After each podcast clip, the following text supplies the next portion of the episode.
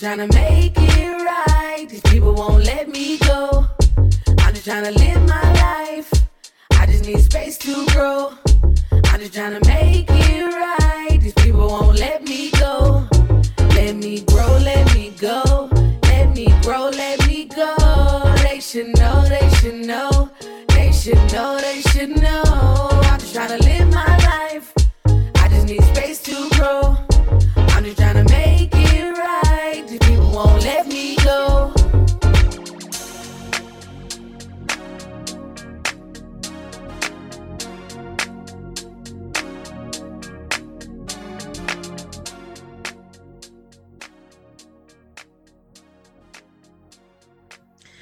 Welcome to the Tea with Bree. I'm your host, Bree. Thanks for listening. The Tea with Bree podcast is focused on deep, honest, and vulnerable conversation. Each week, I sit down with a different guest in order to have those conversations. Every week, we'll start with my guest's bio, an intro into how we know each other, and then we'll get into a deep dive conversation about whatever topic they brought to me that week. This week, I am joined by my guest, Kelsey the Hitch Hitchingham. Woo! Kelsey, who's a she, her pronouns, has dedicated her life and career to uplifting nonprofits. She originally wanted to be a chef and started working in restaurants at 16 until she left the industry and moved to community organizations in her early 20s. In 2009, Kelsey moved to Austin from South Florida and worked at Foundation Communities, where she completed her BA in economics at the University of Texas at Austin. After spending a semester studying abroad in Paris, Kelsey graduated and joined a global environmental nonprofit where she worked until 2018. In February 2019, Kelsey launched the Hitchingham Group, consulting company to help local nonprofits form and scale in Austin in order to meet the needs of local citizens. Kelsey completed the New Leaders Council Fellowship in 2018, which she credits with helping her find her leadership voice and introduced her to a network of lifelong friends and colleagues who share the goal of creating progressive change in Austin. She is now co director of the New Leaders Council Austin chapter, sits on the board of directors of Austin Young Chamber and Lone Star Victims Advocacy Project, and chairs the Young Chamber's Economic Development Committee. In February of this year, Kelsey launched Engaging Austin, a podcast dedicated to sharing the work of Austin's nonprofit and civic engagement leaders. When not working, Kelsey can be found cooking for her friends, sharing a bottle of rosé on a patio in East Austin, or catching up on celebrity gossip. Hitch. Also, we can't sit outside. Outside is closed right now. It- But it is. Everything is that, everything is closed. everything What's up, Brianna? You know, just living. Um, I'm really excited to have you here. I feel like we talk I'm- all day, every day, so it It's just makes true. sense. I mean, group chat starts at 7 a.m. Um, I have been so excited to be on your show since I think you sent out the uh, the initial email about it in October. So I've been waiting patiently. I'm so excited. Six to months I've been on. waiting for this moment. Listen, I I'm waiting to be on your show now too. I'm like, I have to get in line. You're out here interviewing all these fancy people in Austin. I'm like, well, Well, you are a fancy person in Austin. Your name gosh. comes up all the time. So it's just that's it's just too much pressure. Here we are. yeah. So you and I met last year, which I Uh-huh. think is insane. Like I feel like I've known you forever. yeah, you are woven into the fabric of my life. Period. Yeah, we aren't kidding. We talk literally all day. Seriously, like I'm gonna cry like a half a dozen times during this podcast. It's fine. Tears Yeah. are welcome in the time of quarantine. There's no rules here. Um, so Kelsey and I met met met met in Got a hitch 2019. on the brain. 19. Um, I was doing NLC last year. Um, so Kelsey was the board of the co-director last year, and then Mm-hmm. When the spot opened up to be co-directors with you, I originally applied for fundraising, and then you more or less volunteered me, and then I would be moving into Yeah, I, I passed along the tradition of taking the fundraising chairs and moving them into the co-director position. So Mhm. yeah. Um, so that was like in June or July, Mhm. and then we went to Des Moines, and that like really solidified everything. And for those of you who are like, "What's Des Moines?" It's Des Moines, Iowa. But until you're drunk at Fong's two days in a row, You cannot tell me it's not Des Moines. Yeah, So, you may go to Des Moines. We go to Des Moines. Des Moines. Also, shout out to Fongs.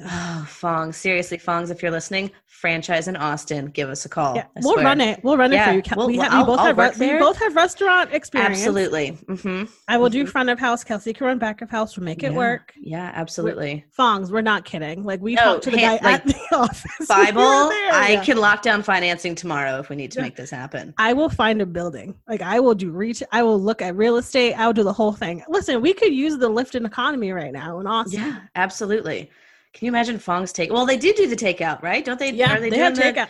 Yeah. If also for y'all, just Google Fongs Des Moines and just look at it. It is a tiki bar that serves pizza, and everyone's like, "That's weird." I'm like, "No, it's No. genius. You get a free slice of pizza during happy hour if you buy a five dollar tiki drink. Yeah. Yeah, let that sink in. A five dollar tiki drink Free slice, and of, slice pizza. of pizza. Yeah. And you're gonna want more than one tiki drink. Ergo, the pizza. You just keep getting fed pizza. Yeah, and we were like, we were there for three days, and we went two days in a row. So that should, and multiple we, didn't we times. We, went. No, we went. We went. No, no, no. We went twice in one day, and then, and then we. went to the- I know what I said. and we tried to go before we left for the airport, but we left at 6 a.m. and they weren't open. Totally. I, Fongs, we love you. This is Oh, not we weren't ad. ready we for just, Fongs. We just literally, are, we Yeah. talk about it still. We follow you on Instagram. Like it is a whole we still shared like all the posts that they that they put up. It's like oh, People God, who live in Des Moines, you better go to Fongs every day for me. If you don't know what you have, then give them to us. Again, there's plenty of real estate in, in Yeah. Austin. We'll take it. Franchise it. We'll do it. Oh, Yeah. Yeah. Moment moment of reverie. Cheers to So yeah, so that's how that's how we solidified our our relationship. Yeah. Um, and it's been great. I feel like a lot has happened in the last almost year.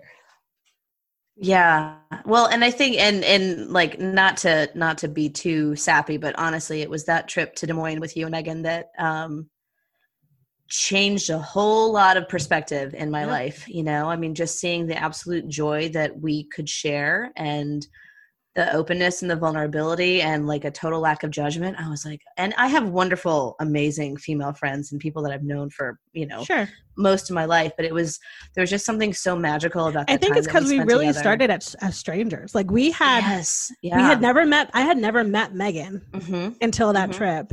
Um, Megan had just joined our board, Yeah. and then you and I had like only like talked in passing.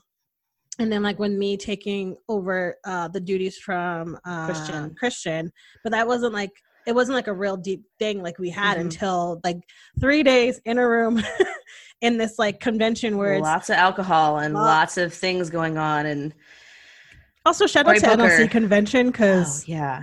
that three day nerd fest of political millennials who are just like in it and get it. And Mhm. also, I feel like all of us are just like models waiting to happen. I feel like everyone in NLC is really attractive and it's distracting. anyway, uh, but then like also like the people in the room, like uh, Mandela Barnes from Wisconsin, the lieutenant Mhm. governor who we love, um, Cory Mm. Booker, Julian Castro, Mayor Mayo, Mayor Pete. Um, as y'all know, I'm very anti Pete. Um, um, and I would just like to take credit for coining the phrase "mayor mayo." Uh, so when you ever said he reminds you of the dusty candle, the dusty unlit candle in the the, guest in the bathroom? guest bathroom. still laughing about it. I can't. Um, and then like that brings up a good like that, I feel like that transitions greatly into our point too. Like we're talking about like pushing through, finding the reason like to keep going on, really like taking your failures and turning it into successes. Cause I I currently feel like the Democratic Party failed me. I have been very anti Joe Biden for years. Like I still haven't forgiven him for the Anita Hill bullshit. Mm. Um, and then to think about how He diverse Clarence Thomas. I said what I said. I know, and I'm saying I'm I'm underscoring what it is that like this is this is not a good thing that he's Yeah. our nominee. Honestly, I just I'm glad Barry liked him, but you know what? He's still Barry, yeah, Barry isn't perfect. Michelle is. Hi. it's true. Barry has he's still Barry.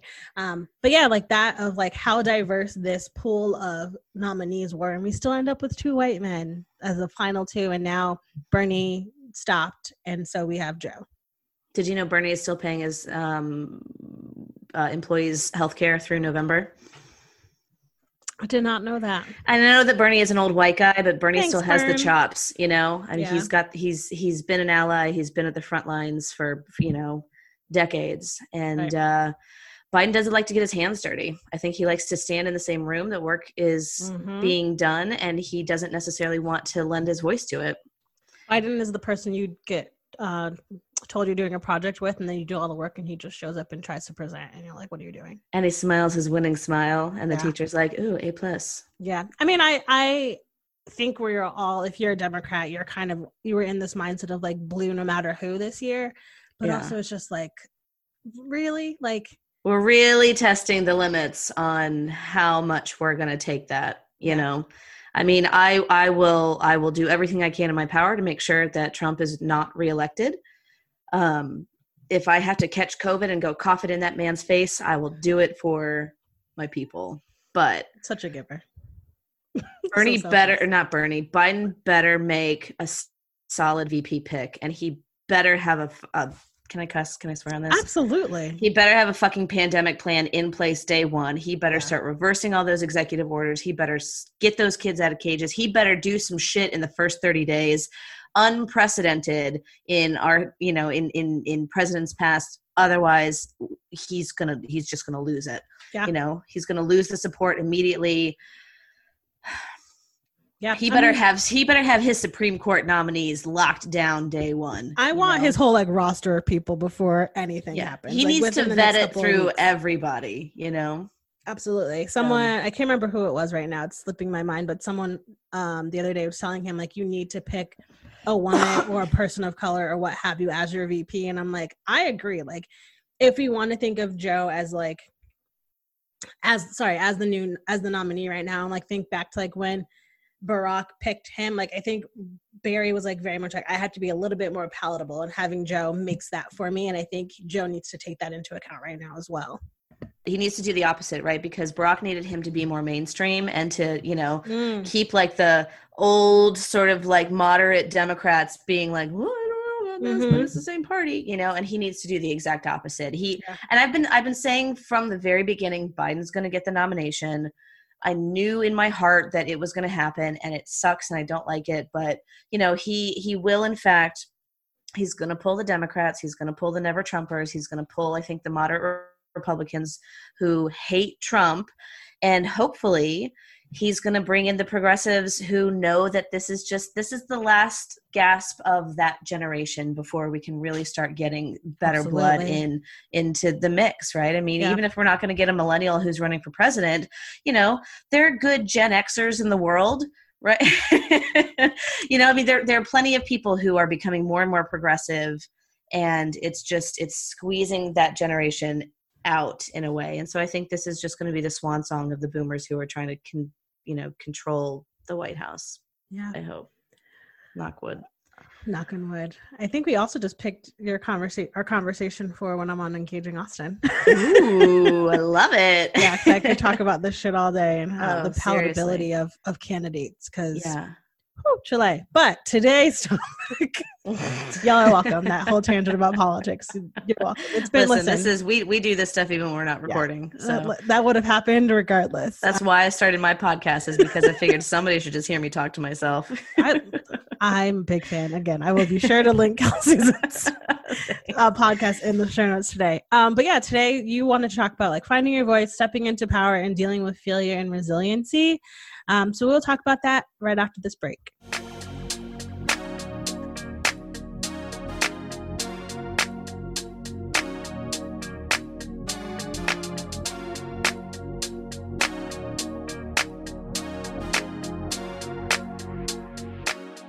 Welcome back. Kelsey and I are going to jump into this topic since y'all had to listen to our political conversation first. Now we're going to get into the real nitty gritty. Um, Mhm. so, what made you pick this topic, first of all?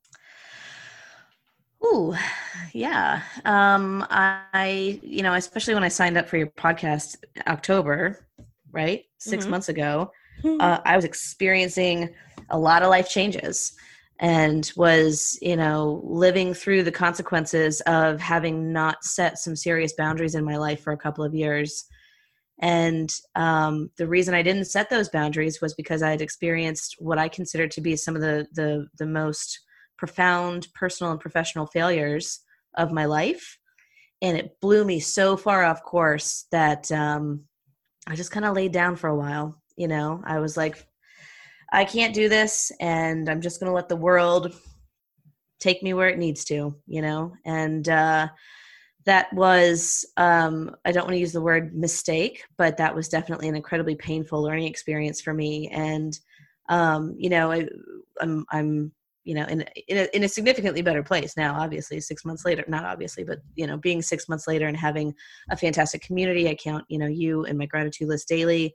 Um, great therapist, you know, lots of great opportunities that have come my way. But um, you know, I, I think that I've, in the scope of my life, I have often moved away from challenging opportunities because I was afraid of failure right mm. and and more importantly I've I've been afraid to show up even to to have the opportunity to to get those opportunities because I didn't feel like I was like worthy of being in the room you know? Yeah. So especially you know in in considering the time that I wrote those things down it was very top of mind. And you know i feel i feel significantly more healed right? Um and then just living a completely different life at this point gratefully but um you know i'm always it's always humbling to remember what that felt like where you were yeah. yeah that that note of like afraid of failure and like how many people don't do things or avoid things just because of that fear right yeah. like i would rather coast by and just keep the status quo like never try to stretch outside of what i know i'm going to be good at mm-hmm. if it means i never have to fail and i when you and i were talking about this like offline of like you had asked me like how do how do i get so many things done like what keeps me pressing on and having 17 million projects at all times um mm-hmm. and it's just i grew up very religious and so we have always I was always taught to like that every thing that happens teaches you a lesson. If it is mm-hmm. successful, if it is a failure, if it goes really well or like ends poorly, you have learned something from that. So I think growing up and like now moving into my professional life, like I have really been welcoming to the fact of like when I fall short or when I fail or when something doesn't turn out how it was how I wanted it to and how I have learned to like shift all that of like edu- like educational moments like there's been there have been times when like I was supposed to reach a fundraising goal or like I was meant to like send this email and, like didn't do it and like learning to grow from that but I feel like a lot of people don't see failure as life lessons I think they see it as you you aren't good enough like it's this very personal thing of like it kind of discounts you versus like it was just something that didn't line up for you that time mm-hmm. Mm-hmm. yeah yeah, and I, I definitely had a different upbringing. You know, um, I grew up in a house that had a lot of chaos in it. Um, I grew up in a kind of a chaotic environment. Uh, you know, my, my parents divorced when I was young, and it took my mom a really long time to not be um, to to find her grace in her world. You know, and she and I are great now and we have a fantastic relationship, but things weren't good when I was growing up and I was constantly uh, being told that I was a failure and alternately being told that I was the, you know, I was a, I was a gifted kid. And so I had this, you know, I had this, this push pull thing coming at me a lot. Right. And I was punished tremendously for any kind of, um, you know, particularly academic failure that I oh, had. Wow. Right. I mean, like grounding, I, you know, I, I got, I got, you know, I got trigger, right? Like child abuse, but I got beaten with a belt when I brought home bad grades. You know, I mean, there was all kinds of like really terrible stuff. And, you know, in, in my maternal household, because my parents divorced, um, and it was, it, it ingrained in me a lot of just garbage, right? Yeah. I mean, so it was, I know that I'm gifted, I know that I'm talented, but if I fall short of this, then I deserve punishment, period. Mm. Right. And so that fear of failure has, has been my shadow um, you know, since I was a kid. And um, that's it's a hard thing to shake. You know, I mean, I I wasn't given a whole lot of wiggle room to to learn lessons and to fail and to figure it out myself and the lesson the biggest takeaway that i that i had from all of that when i was you know 18 and moving out on my own was I don't need you guys in my life. Mm. I don't need anybody else putting pressure on me, putting expectations on me. I know that I'm good, but you've given me this this this voice inside that says I'm not and if i just stay away from you and do my own thing and point myself in the direction that i want to go in i'm going to be fine Right. and uh, you know and i do trust myself significantly but there's still that damn voice that is just thankfully especially with the work of an incredible therapist shout out to therapy Shout out to um, therapy. you know i'm able to deflate that significantly and to and to divorce it from my sense of worth and you know to really kind of lessen the sense of shame that i get when i don't know how to do something because it Yeah. spirals out greatly with me Yeah, I want to touch on that point of just like I was listening to something last week about how like how your parents talk to you turns into your inner voice and Girl. how long that follows you, right? Like yeah it's yeah that thing of like I was talking to a friend just before I called you for this of like how like when I'm now that I'm like considering starting to date again. That's a whole different episode.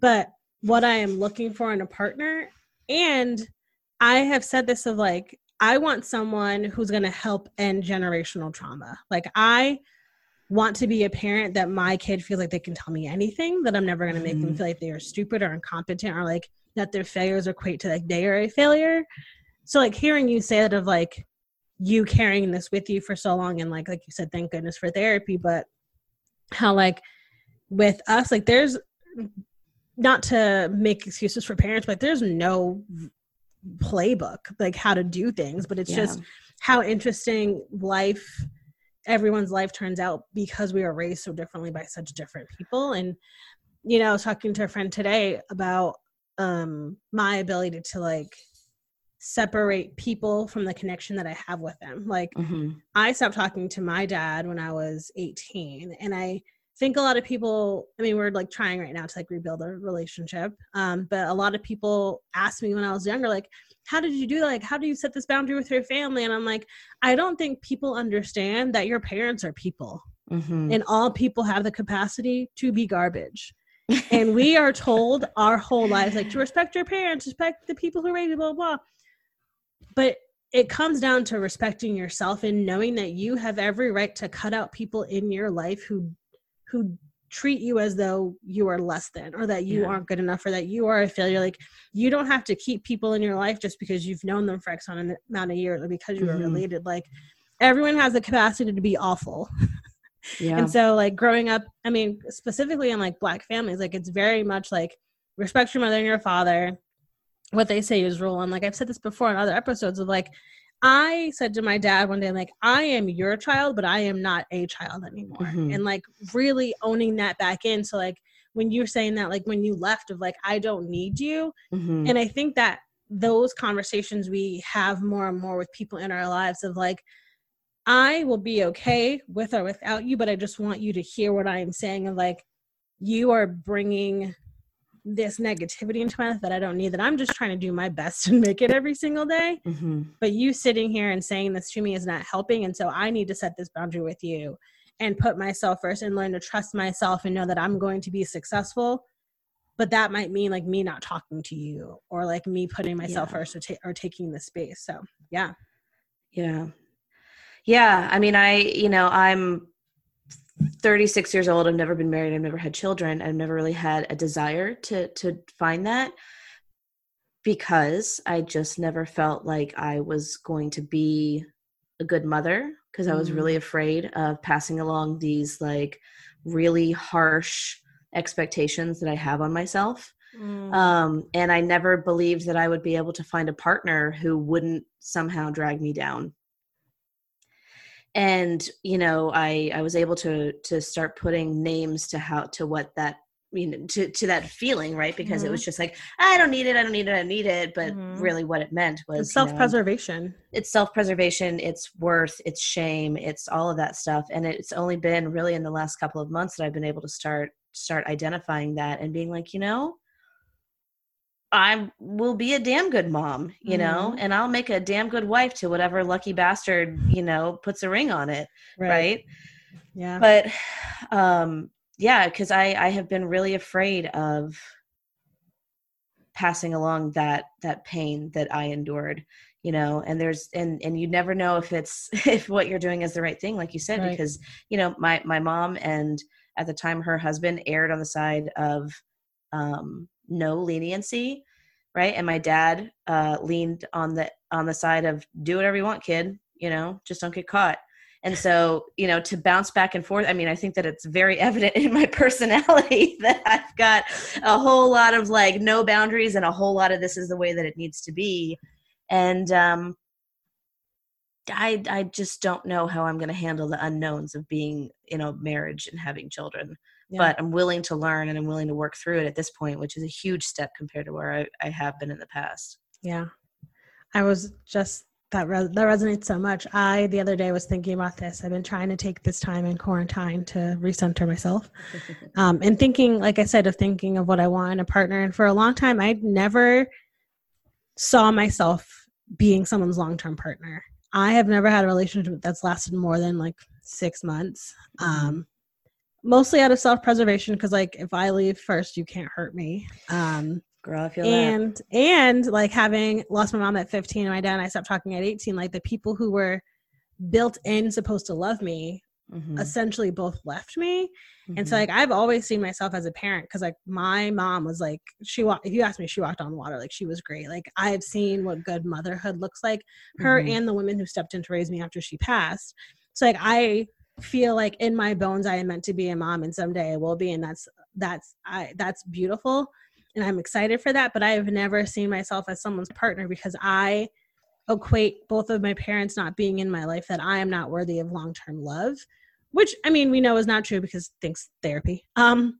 but just like that that self-preservation of like you can't miss what you don't want right? Like if i keep telling myself like i'm not ever going to be someone's long-term partner so if it never happens i won't miss it. I won't be sad about it. But Mhm. i've realized it's just been avoidance behavior uh, yeah.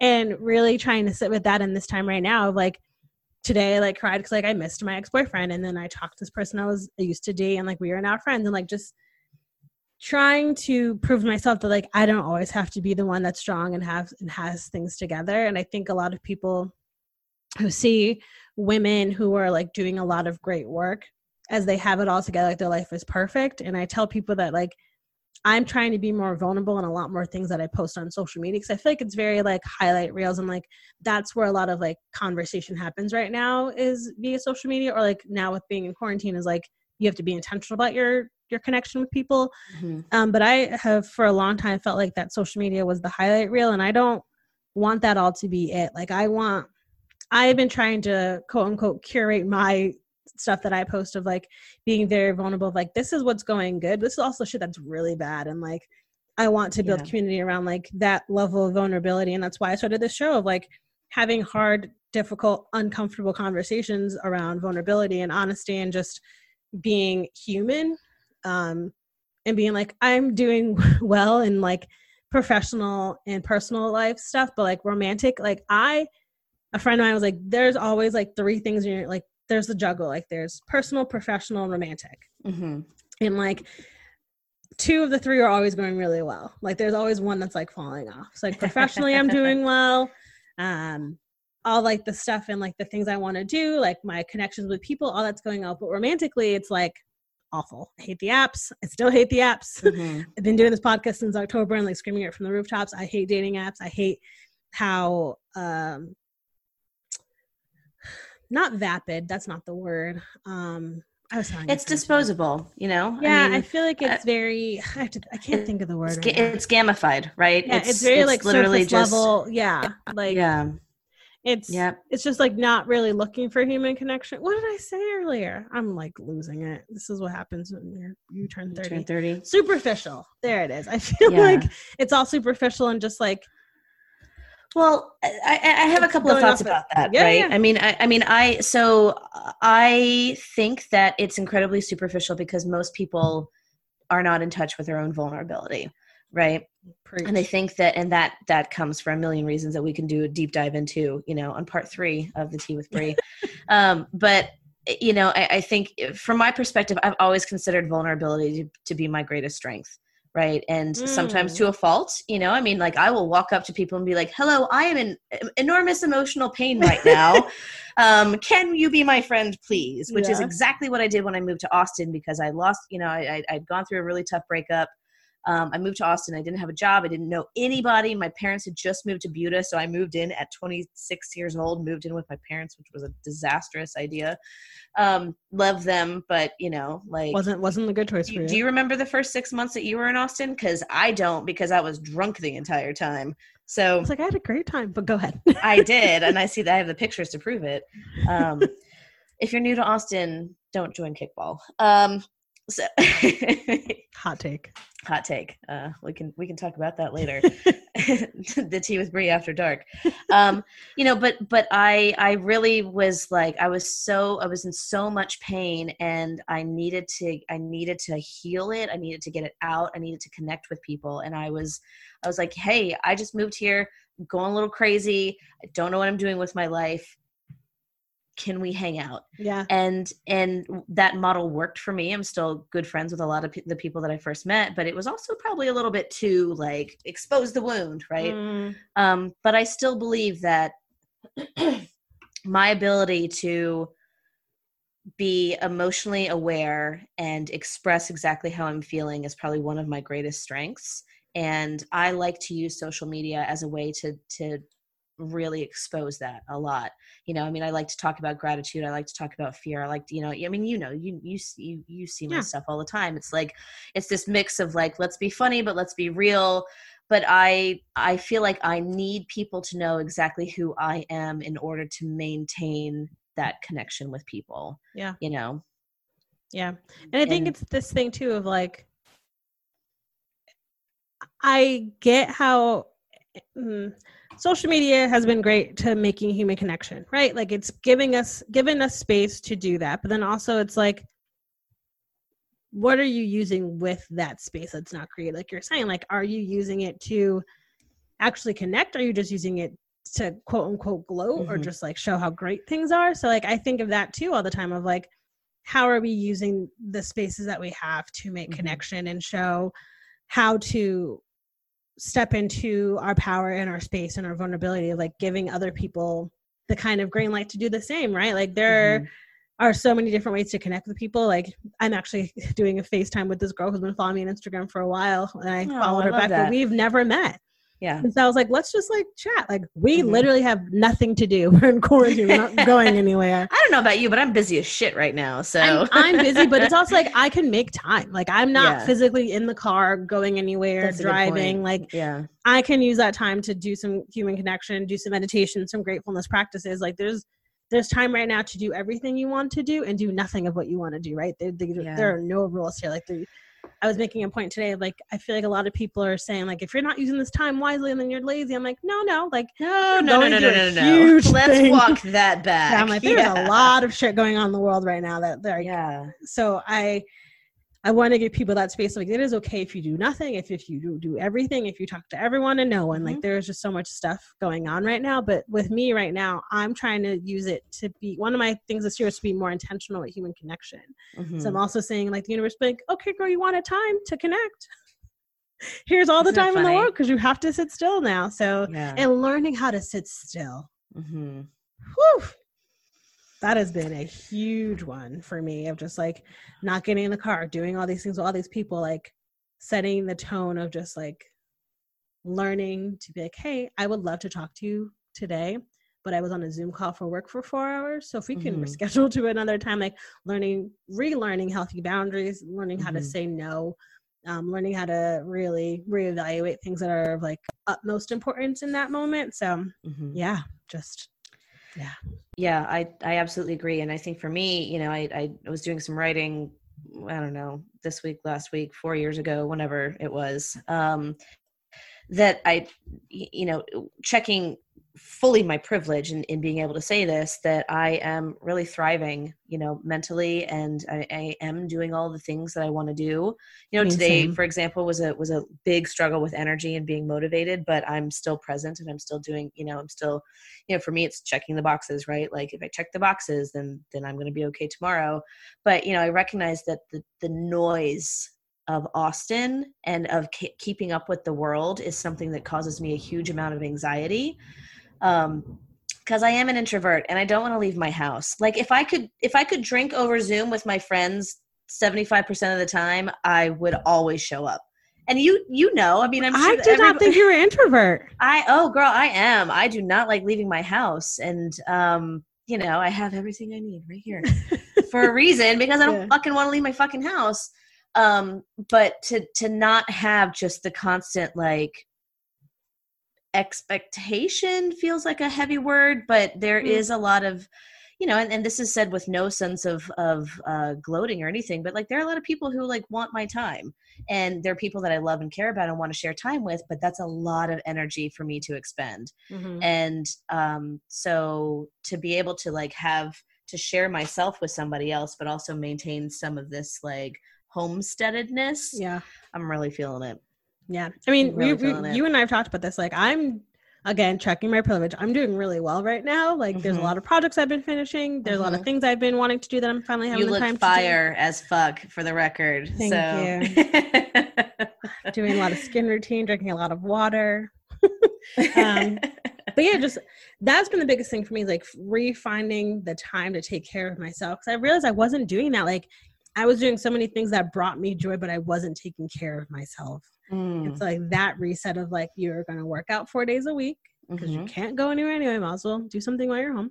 mhm. You're gonna not binge shows during the week, which has been Mhm. a real big one for me. I haven't watched hardly any Netflix since Aside from went out. Tiger King? Aside from Tiger King, and I've been keeping up on The Walking Dead. But other than that, I do not sit on the couch and watch TV at night anymore. Nope. Aside from Tiger King and maybe like some Kardashians last week, just like I needed background noise. Um, but Mhm. other than that, like I haven't been like really watching TV. Oh, and I watched Star Wars, like three Star Wars movies on Saturday because I was like I need just to do nothing. Um, but yeah, aside from that, like doing a lot of projects I've been wanting to do, trying to still keep maintain some normalcy and schedule. Um, Mhm. But yeah, like mostly like really taking this time to really hone in on what is important, and, and that's my mental and physical health connection connection. Connection. With people. Thank you, Sean Connery. Yeah, connection, uh, with people and making sure i'm really intentional there. Um, and then yeah just like being open and trying to be less type a and trying to be a little bit more type b which is difficult because i am very much like schedule is this we need to do this keeping Yeah. everything in line blah blah blah Yeah, people like you give people ma- like me total anxiety. I'm like, eh, we can schedule it, but we can figure it out later. Oh, I am a calendar girl. if it is not on my calendar, it does not exist, and it's not me being bougie. My friends like, I have to schedule hang out with you. I'm like, yes, because if you don't, like, again, Oh, I same know. thing. Like, if I, I'm not trying to be that person. I have like, access to your calendar. I know. I see. I have a lot of things to do, and I want to schedule time with you, and I want it to be not rushed. I wanted to be able to like not have to keep like looking at my watch. Like, I want to be in that moment. It's like I have to schedule it. So. Mhm. My kink is canceling meetings. So done I don't get you. it. I'm done with you. oh my god. I mean, same. I hate meetings, but like, let's hang out all the time, people. Let's go to Des Moines every weekend. Honestly, I, I mean, I don't like Iowa that much. I mean, it's cold there. Um, I'm trying to think what else. Like, I think also like with the two of us, like, kind of transitioning to like how we really like connected the last year, like being co-directors and new leaders council together like that i think we balance each other really well Yeah. but then also like knowing how much like our whole board is all women and how powerful that has been to work in tandem with what there's 10 of us on the board give or take Eleven. yeah and just being Yeah. like everyone showing up doing what they have to do making sure we like nlc austin is a well-oiled machine and then hearing how well we're doing like nationwide and in like not comparison but like in tandem with the other nlcs of just like all Mhm. all of nlc and all the people who are in those positions of like doing really well but particularly our group of just like and you said like it's just different energy this year. We have a lot of new people on our board and just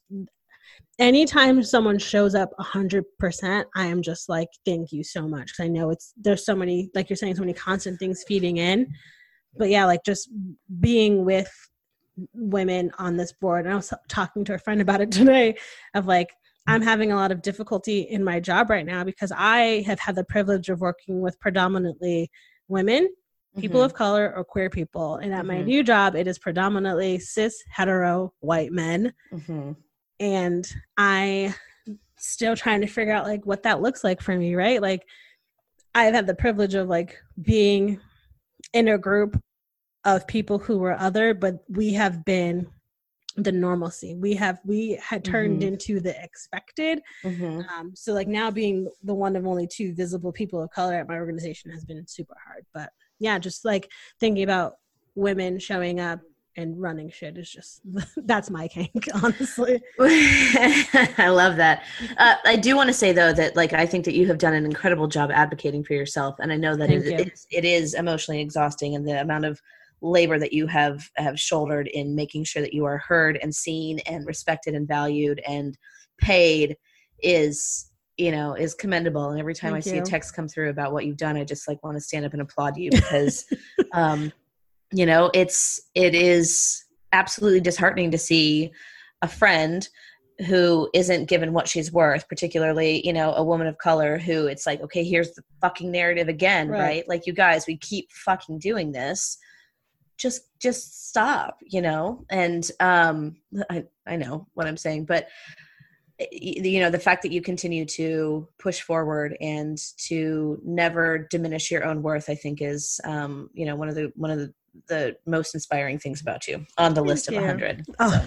yes yeah also, y'all, if your friends don't cheer for you, they're not your friends. Hot take, but I'm gonna if say it. your friends don't gas you up the way Bree and I sit and talk to each other like we're about to make out, then you need better friends. if your friend if you have to question if your friends are in love or not, they're not.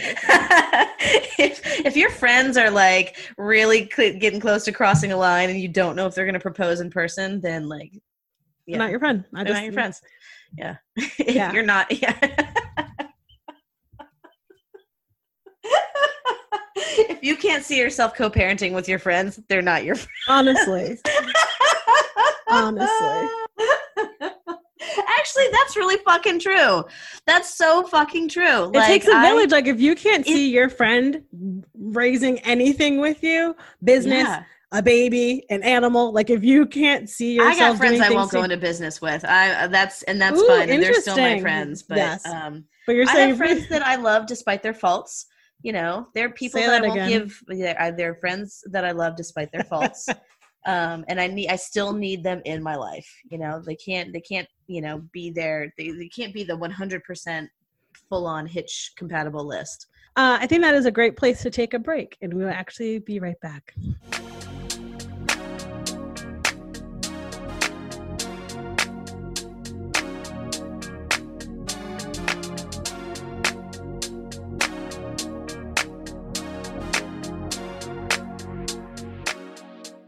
And we're back, still here with Kelsey, talking about how we're killing it in Austin. No, how we are.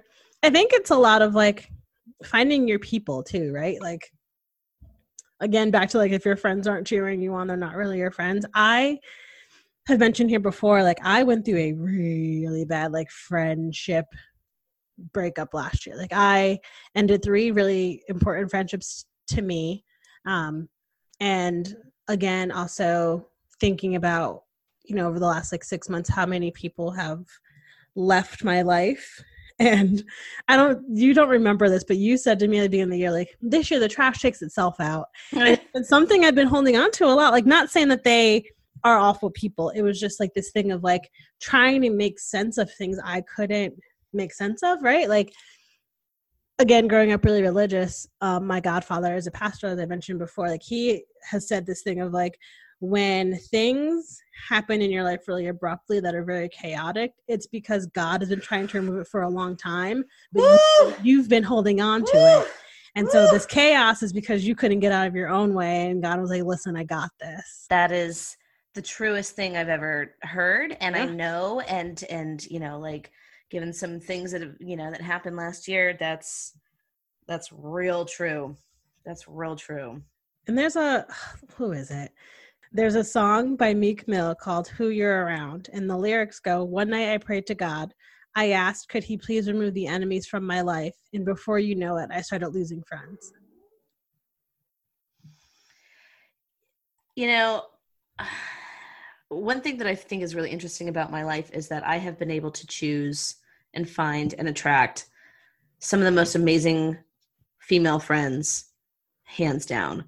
Right. I mean i don't i don't lose friends. I don't break up with friends. Like you know i mean i've i'm still close with the girl who lived down the street from me when i was seven years old right? Shout out to kelly gunda.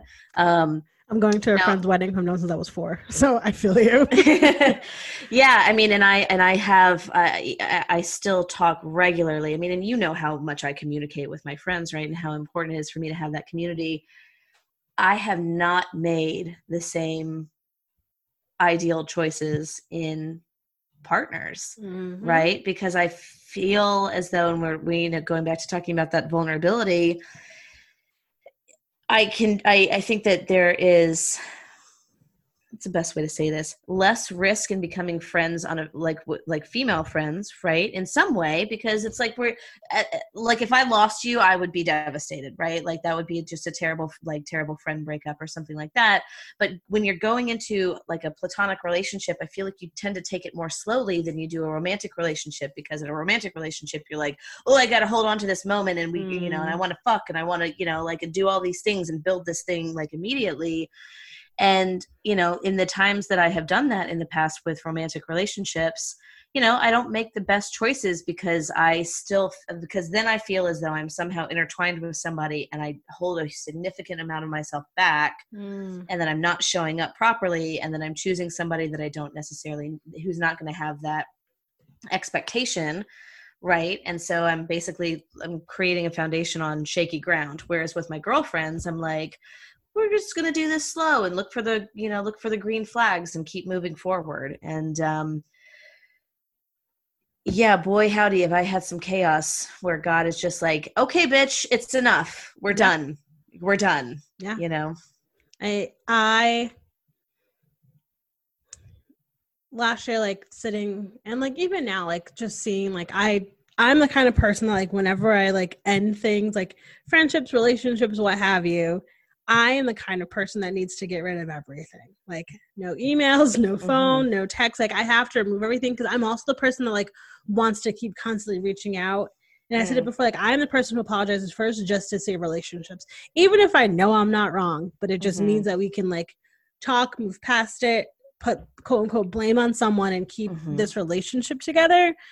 And so I think about that too, of like there's a lot of things in past friendships, and even the ones from last year, just past friendships and relationships periods. Like I I have aside from the relationship I was in last fall, I have never broken up with a partner. I always let them break up with me. whoa I've never broken up with a partner. I got dumped once when I was 19 by the first man that I fell in love with, and I have not been dumped since. yeah. I I, am the created one a wall. having lost my both of my parents essentially and like wanting to not be I've always thought like I'm the reason people leave. So if I'm just like coasting by, then Mhm.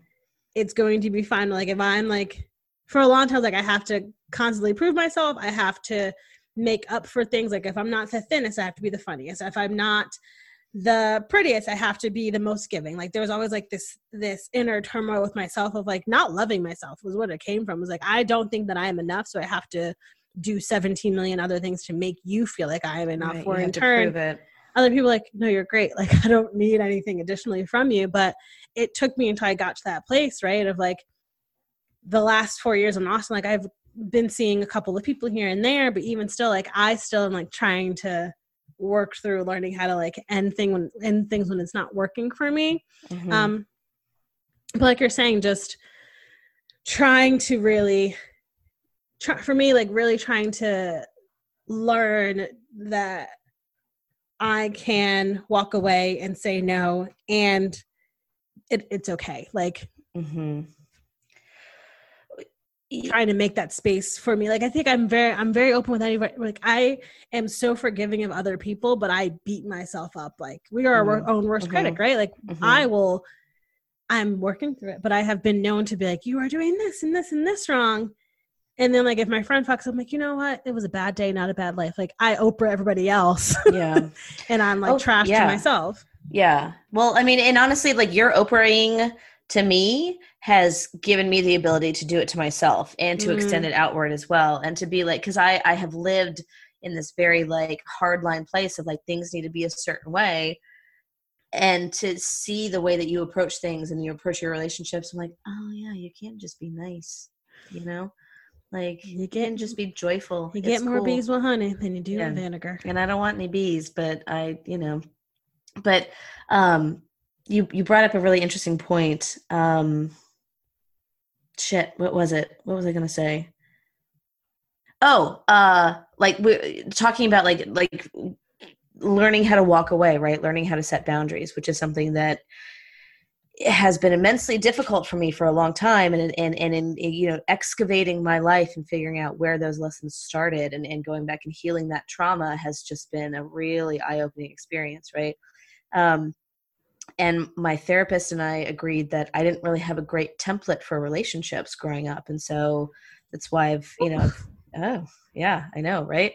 Um, and so in order to create a new template moving forward I have homework to do when I start dating people, and it's looking for red, yellow, and green flags, Mm-hmm. and then deeply diving into why those are red, yellow, and green flags, yeah. right? And um, I dated a couple of people right after my breakup last fall who were like red and yellow flags all over the place, right? But there are people that I like was super attracted to and super into, and like the sex was amazing and all this stuff. But I was like, I don't like you. I was like, then let's not recreate patterns that have brought us to this point to begin with, and was able to set like super clear boundaries. Like, no, I don't want to do this, right? I don't want to do this because I want these other things in my life instead. And, um, you know, doing the work, I, I feel like the, the more you say no to what you don't want, the less that stuff shows up in your life because you're no longer attracted to it. Right. And you're putting it out there and True. saying, like, there's there's no room in this seat for you. Yeah. Right. Because what I'm doing is I'm trying to open up for what it is that I do want Yeah.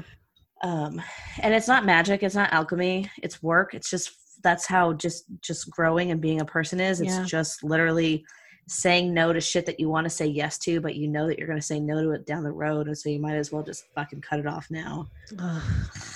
I also want to go back to like the the when you were talking about like making relationships of like friendships versus like romantic relationships Mhm. of like I'm still trying to work through that. Like I friend zone myself all of the time. I never think anyone's going to be into me romantically, so I'm just like everyone's a friend. I love making friendships. I'm really good at building friendships and I think that's like why a lot of my relationships are so meaningful because like I take that slowness of like getting to know everyone. How do you how do you show up for as to be a friend to that person? Like making a good foundation in friendship, right? So like Mhm. the guy I was dating last fall, like I had known him for a while and he was like, I've been into you since like I first met you. And I was like, I had no idea. Like went over my head. Um, but we had been friends for a while. So like I knew him. Like we had really good communication. Like it was so easy to talk to him. But I think of that too of like I feel like relationships, like when you're in romantic relationships, it's that that point I want to touch on that point of like why are we rushing in so quickly? We have friendships that last years. Like the like I said, the Mhm. person I'm going to uh, his wedding, Freddie. I've known Freddie since I was four. He's getting married. We're now 30. So we have a 26 year old friendship.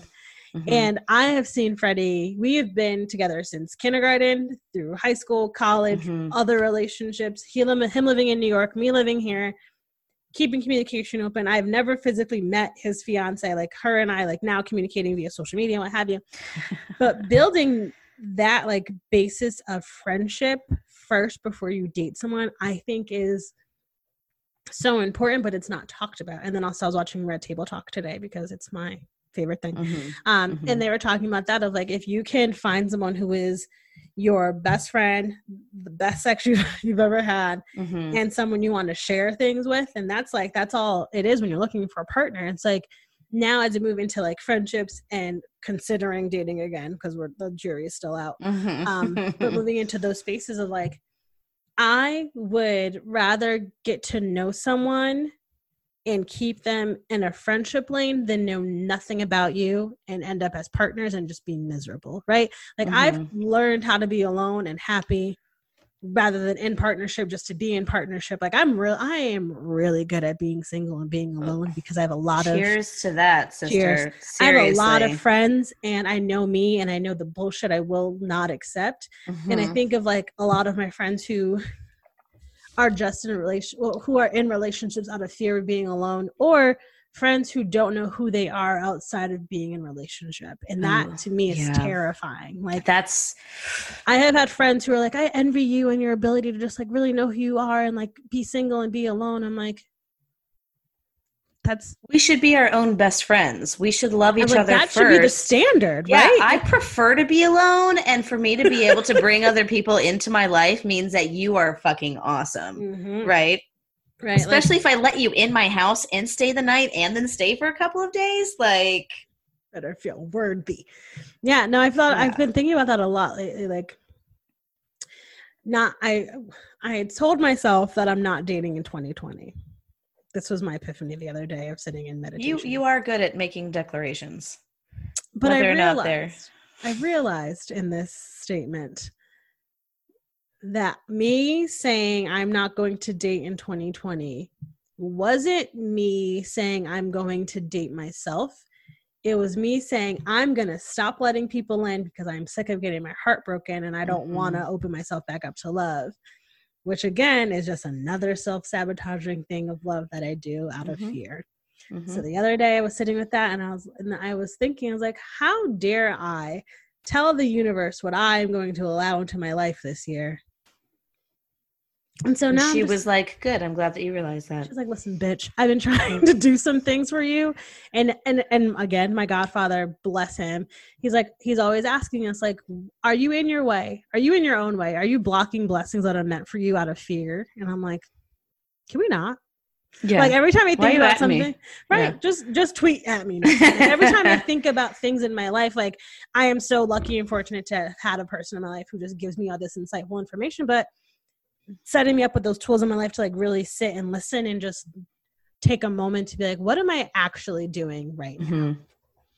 Who who or what am I actually like keeping myself from because I am afraid of being hurt? And I think a lot of that goes back to your initial thing about like failure. Like we will sit here and take ourselves out of the game if it means we because that means we'll never break a leg. It means we won't Mhm. Strike out at the mound. It means we won't, you know, Yep. ruin everything. Suffer humiliation or embarrass we just ourselves. sit on or- the sidelines, we can't fuck up. Yeah, I mean, it's hard to learn things. It's hard to learn lessons. It's hard to take the first step of anything, you know, because you're gonna you're gonna fuck it up. It's not gonna be pretty. It's gonna be, you know, you're gonna look look silly for a little bit, right? I mean, but the fact is that you've everyone ha- everyone is a beginner at some point. You know, we have to push through that if it's something that we really really want to have. You know, work is hard that's it's hard it's hard to do those things but it it becomes less less painful when you recognize that you're doing it because you want to do it you know mm-hmm. I also just i mean i i think about oh go ahead I was just gonna say I also just want an arranged marriage. yeah i don't know why you're so fucking hung up on marriage and you know i just- i, I it's feel like you go 30 into thing. relationships I don't know why either. I feel like I that's a lie. I feel like in my life, I have done a lot of great shit. yeah yeah. And I think I mentioned this to someone the other day of like, I have spoken at the Women's March this year in Austin. I Mhm. have a podcast. I have done Mhm. really great work in my community. I got an award last year. Like, I was going to be in a South by panel. Like, there's been a lot Mhm. of shit that I'm very proud of. Societal pressure is really fucking me up right now. And I didn't realize how much it would annoy me until I also I was dating my ex boyfriend and I posted a photo of us on the social medias. And that is the most liked photo I've ever posted.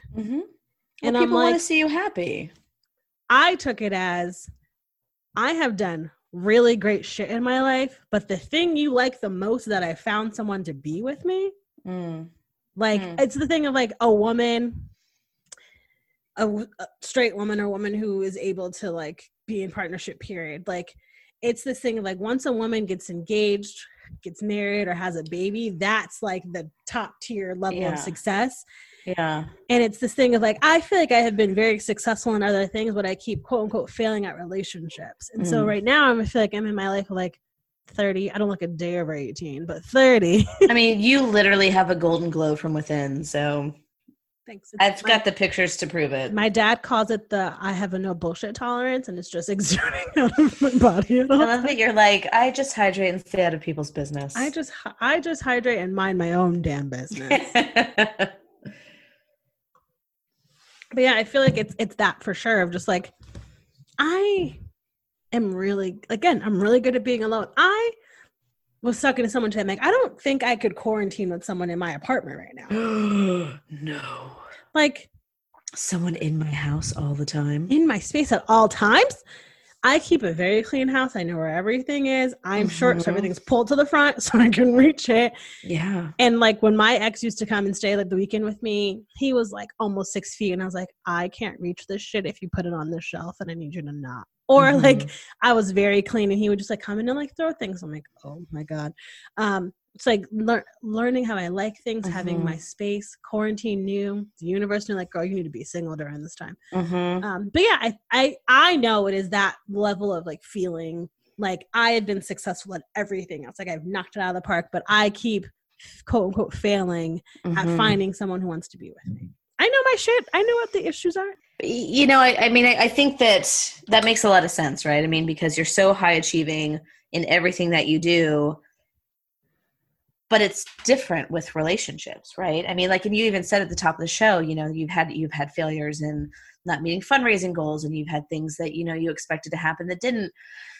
Those those ha- those are less complicated than than making success with another human being right? Mhm. because it's a it's it's it's constant gears that are changing and you know and we're not the same person from day to day and they're not the same person from day to day either. And looking at it almost formulaically of if i get this person who checks all these boxes and i do all these things then we're all automatically going to be you know the the brianna plus who the fuck ever power couple Yeah. that's it's it's it's got to be a different perspective you know i mean what if you just wanted to go to the movies with someone and hold hands and make out I go to movies alone.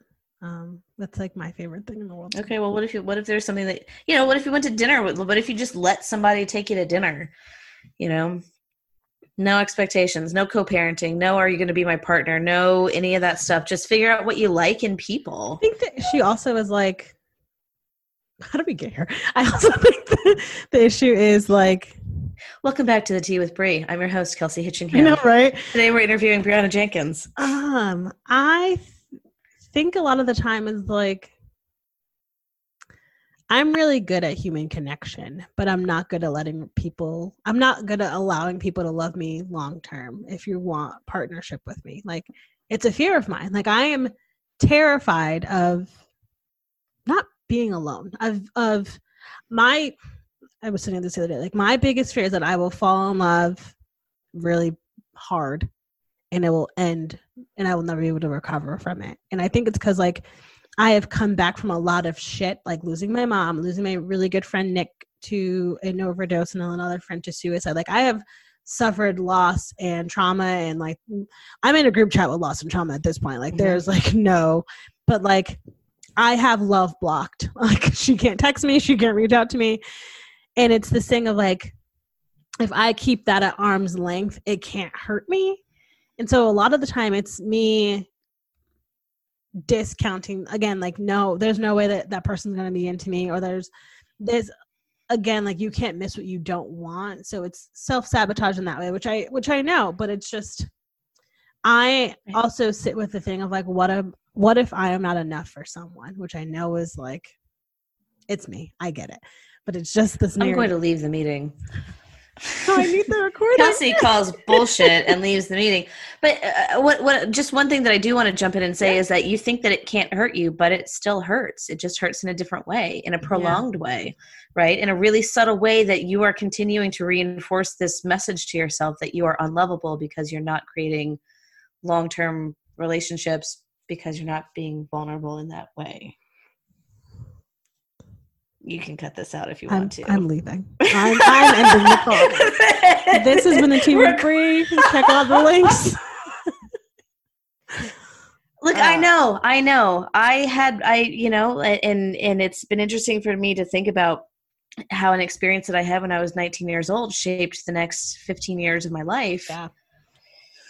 You know, and it did, and um, it was like staring at a wall at work because I couldn't do anything for a year and a half straight Mm. kind of pain you know like it Yeah. was it was pain that i never experienced Yeah. and um you know i did the best that i could with it moving forward and growing and that kind of thing and you know i, I say that I've, I've i haven't made all the best choices which you know may or may not be true kind of Yeah. depending on how you look at it um but i made choices based on the information that i had at hand and i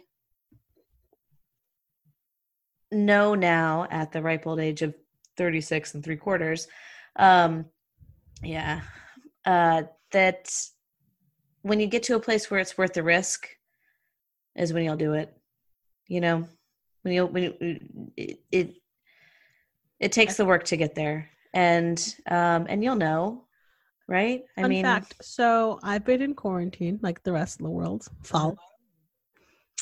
And I was on Instagram last week, minding my own business, and the people you may want to connect with thing popped up, and this very cute queer person popped up. So I followed them, liked a couple photos. They followed me back, Mhm. like a couple of mine, and we've been like messaging here and there. But I'm Sorry? also like, is this a scoop have you not shared this with the group I chat? had been trying to work through it myself first. Like how how do you date in quarantine? How do you how back this up? How do I say anything to him? Like I haven't like we've been flirty in messages, we've been like here and there, and I just wanna I feel like you have to like set the tone with people, and I haven't done that with this person yet. Trying to like, I was talking to friend, another friend today. I talked to a lot of people during the day. I yeah to you have been talking to friends all day do you even have a job what's what's the deal Yeah, it's called multitasking. Um, I was talking to a friend earlier, and we were talking. Uh, maybe lose my train of thought about like dating and everything. And I just and I brought up this person and like not really knowing like what to do and like how do you like try to like start pursuing someone in quarantine and she's like there's no rules here Bree like just say you think they're cute you have been enjoying your conversations and go from there i'm like okay so yeah yeah i feel like uh, the the best relationships that i have ever been in is when like i like you. You're cute. Like you make me feel feelings. Like do you want to go out on another date? Do you want to go do a thing or something make like that? And feel feelings. Yeah. Yeah like i'm like fucking straight up honestly. I'm like i don't want to date anybody else. I want to have sex with you you know? Like i want to do this thing. I want to go to this movie. I want to you know I want to meet your mom. I want you to meet my friends or whatever right? I mean i think that the only way that everyone's terrified in relationships right? Everyone's afraid of fucking it up.